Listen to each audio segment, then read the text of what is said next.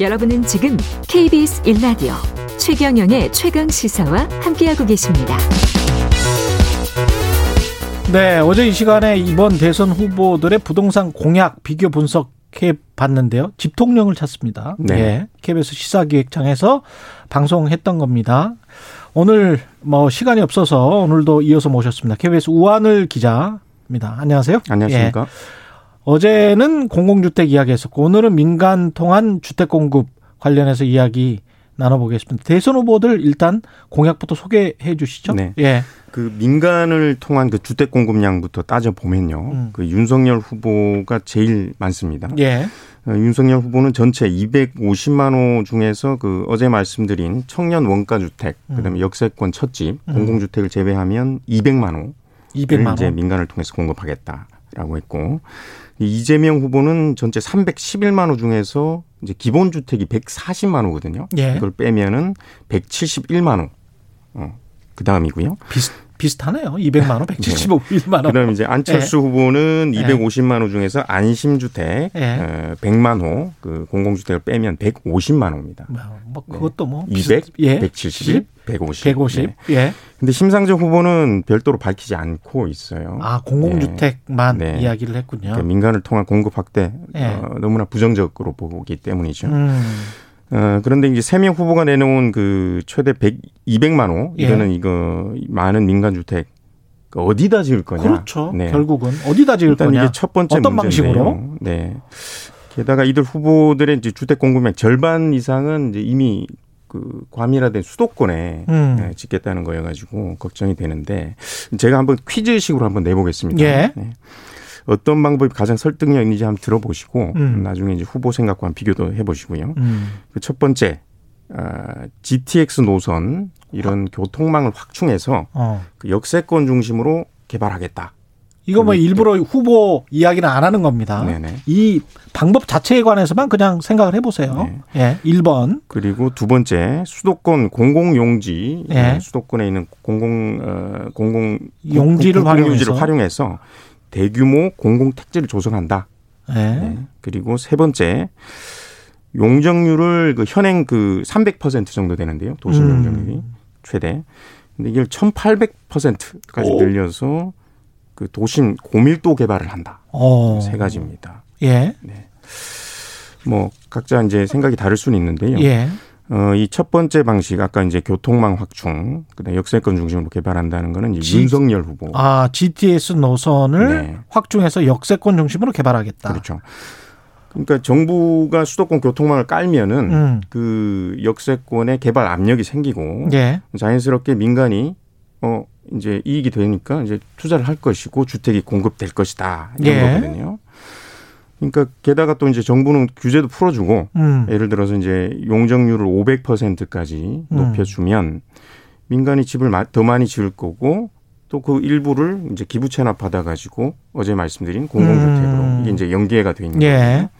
역세권 첫집 주택, 어, 청년 어, 원가 주택 이런 걸 이제 공급한다는 거죠. 그 돈으로 공공주택 짓겠다. 그두 번째 이제 대규모 공공택지 개발 음. 보면은 이제 이재명 후보 아니죠. 예. 어, 예를 들면 이제 김포공항 그뭐 저 영종도로 옮긴다 만다 예. 말이 많았는데 지금 존치하는 걸로 이제 음. 여기서 밝혔는데요. 그 인근 훼손된 개발 제한 구역 활용해서 20만 호 주택 음. 공급을 하고 예. 그리고 김포에. 네 예. 그리고 도심 지금 그 미군 기지 이전 어 용산. 예 용산공원 거기 이제 포함해서 이제 청년 기본주택 10만 호 음. 청년들을 위한 공공주택 짓겠다. 요거는 뭐 공공주택이지만요. 예. 그다음에 경인선과 1호선 지하화 해 가지고 어. 땅을 만들겠다는 겁니다. 어. 음, 그 이건 GTX 노선하고 비슷한 이야기네요. 어 근데 GTX 노선은 이제 역세권이고요. 예. 여기는 지하화를 지하화해서 해서 예, 땅을 예. 더 만들겠다라는 음. 게 이제 어, 방점이 있고요. 음. 이렇게만 수도권에서 48만 호 주택 짓겠다. 지금 방금 48만 호. 말씀드린 예. 네, 내용으로요. 예. 이렇게 이제 공공택지 개발 방식을 택하는 거는 이제 속도라는 겁니다. 속도. 음. 빠르게 하겠다. 이렇게 해야 조성- 빨리 할수 그렇죠. 있다. 삽을 빨리 뜰 수 있다는 거죠. 예. 그세 번째 이제 안철수 후보의 고밀 도심 개발 음. 방식 보면은 어 이제 1,800%까지 고밀도 개발. 그러니까 예를 들면 이제 뉴욕 같은 데 그렇게 한다고 합니다. 예. 그리고 그 고- 구글 캠퍼스 이런 것처럼 이제 청년들이 일과 주거, 문화 생활을 한 어, 빌딩에서 할 수 있도록 음. 그 높이를 높여서 새로운 주거 공간을 창출하겠다. 이제 그렇군요. 신개념 주거 공간을 만들겠다. 이렇게 1800%까지 용적률을 높이면 뭐한 7, 80층 될 것 같은데. 그죠? 지금 한 그렇게 충수로 따져 보진 예, 않았는데 한 지금 300% 보통 주잖아요, 네네, 용적률을. 네. 그게 한 35층짜리가 가장 높고 그랬었던 것 같은데 최소 그렇게 그러니까 도시를 확 바꾸겠다는 거죠. 새로운, 예. 예. 미래 도시로. 예를 들면. 예. 그래서 이제 네 번째 침상정 후보는 말씀드렸다시피 뭐 민간 민간은- 공급 자체 부정적이니까요. 아, 예. 지금도 좀 과잉이다 뭐 이런 입장인가요? 네. 어, 그리고 오히려 부동산 가격만 높일 것이다. 그렇죠. 그 지금 뭐 우리가 민간 공급 주도 방식으로 많이 주택 공급을 해 왔는데 예. 바뀐 게 뭐냐 어. 그거죠. 어, 자가 보급률 보유율도 높아지지 않고 예. 네. 자가 보유율 뭐 네. 서울은 특히 별로 높아지지 않았죠. 예. 다주택자들이 뭐 많이 다 채 가서 사버렸다. 그런 통계는 분명히 있으니까요. 공공택지 분양가 상한제 네네. 지역을 확대하는 게 맞습니까? 뭐 이게 지금 네. 후보들마다 다릅니까? 어떻습니까? 갈립니다. 갈립니까? 예, 예, 분명히 갈리고요. 예. 이것도 제가 이제 막 객관식으로 음. 한번 기준을 내보면 사실 선택지 두 가지입니다. 음. 예. 공공이 조성한 택지가 있어요. 공공 예. 택지가 있는데 여기에 적용되는 분양가 상한제 지역을 어, 확대하는 것이 맞다. 음. 아니다. 좁히 예. 어, 줄이는 게 맞다. 확대하면 안 된다. 예. 예, 요겁니다. 음. 어, 각 후보들 보면 첫 번째 공공 택지의 분양가 상한제 적용 지역을 확대해야 한다. 이거 음. 이재명 후보 아닙니다. 음. 어, 여기서 잠깐 그 공공 택지에서 주택 공급 방식 좀 설명드려야 되는데요. 예. 어, 현행법은 이제 정부 대개 이제 LH죠.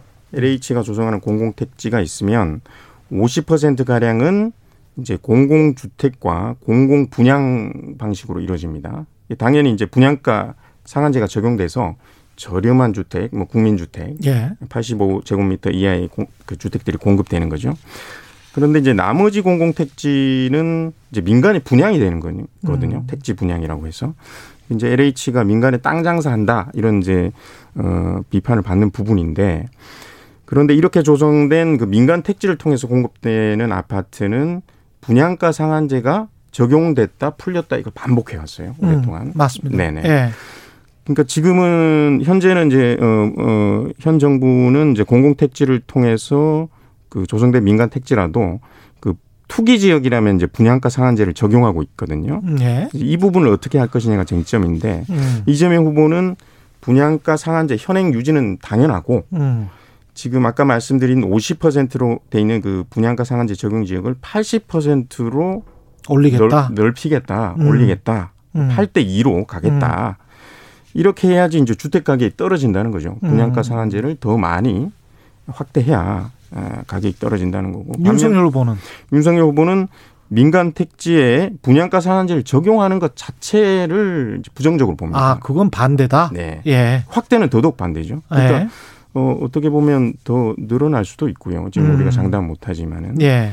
구체적으로 이 비율을 밝힌 건 아니어서요. 어. 예, 그러니까 분양가 상한제 그 적용해서 저렴한 아파트 공급해봤자 음. 로또 아파트 공급만 늘리고 음. 로또 아파트가 공급되면 또 투기 붐이 있는 것이고 음. 주변 어, 집가 시세만. 시세만 올린다. 예. 음. 그런 거죠. 게다가 이제 이 규제로 보고 이제 민간은 공급을 안 하게 되니까 음. 예, 공급이 더 위축될 거다. 음. 생각이 완전히 갈리는 거죠. 그러네요. 네. 일단 그리고 이제 세금. 네네. 세금은 두 후보 다 이재명 윤석열 후보 다 양도세 유예 이야기 1년 2년 뭐이 이야기 했고 네. 보유세 보유세는 어떻습니까? 그러니까 이제 지금 예. 방금 말씀하셨던 이제 음. 부동산 세제 부분이 이제 부동산 그 주택 공급 방식의 세 번째 예. 공공 민간 이어서 기존의 다주택자들이 갖고 있는 매물을 시장에 내놓게 하려면 음. 세금을 어 좀 조정해서 음. 어 이제 기존 주택의 공급을 늘리는 방향 아니겠습니까? 예. 근데 먼저 이재명 후보는 이제 양도세 감면 방침 말씀하신 대로 예. 다주택자 양도세 중과를 1년 유예하고 음. 생애 최초 주택 구입자의 취득세 부담 줄여주겠다. 그리고 저소득층과 고령 가구에는 이제 종부세 보유세인 음. 종부세 납부를 이제 밀어주는 방법도 이제 꺼냈죠. 음. 그러니까 이제 결국엔 어 실거주 1주택자의 부담을 낮춰서 자가 보유를 높이는 쪽으로 세제를 좀 개편하겠다. 요런 내용이고요. 그리고 어 특히 이제 종부세가 이슈가 많이 되는데 종부세는 불합리한 부분을 개선해서 음. 현재 유지하거나 음. 국민이 찬성할 경우에는 이제 토지 이익 배당세로 불리는 음. 국토 국토 보유세. 보유세 불리는 그걸로 이제 종부세를 조금 개편하겠다라는 음. 거고요. 윤석열 후보는 거래세 완화에서는 사실 비슷해요. 비슷하죠. 네, 비슷합니다. 근데 어 종부세와 예. 특히 이제 다주택 그 투기 규제 관련해서는 이제 180도 다른 입장이에요. 어떤 네. 입장입니까? 그러니까 다주택자를 투기로 몰아서 이제 규제를 하면 음. 임대 공급이 줄고 음. 주거 안정을 해친다는 거죠. 예. 음. 그래서 이제 보유세를 과도하게 높이면은 안 된다. 장기적으로 예, 주택 공급 이제 위축될 수밖에 없다. 음. 네. 그래서 이제 종부세는 아마 이제 집권을 하게 되면 음. 초기에 이제 부동산 세제 TF를 꾸려서 이제 전반적으로 손을 보겠다고 했는데 음. 아마 그때 종부세 폐지 가능성이 높아 보이고요. 알겠습니다. 네. 여기까지 듣겠습니다. 예, 유튜브나 KBS 홈페이지에서 집통령을 찾습니다. 네네. 시사기획창 비교 분석을 쭉 잘 해놨으니까요. 현명한 선택을 위해서 한번 또 부동산이 이슈라고 하니까 네. 예 찾아보시기 바랍니다. 지금까지 KBS 우, 우한울 기자였습니다. 고맙습니다. 2월 25일 금요일 KBS 일라디오 최경령의 최강 시사였습니다. 다음 주에 뵙겠습니다.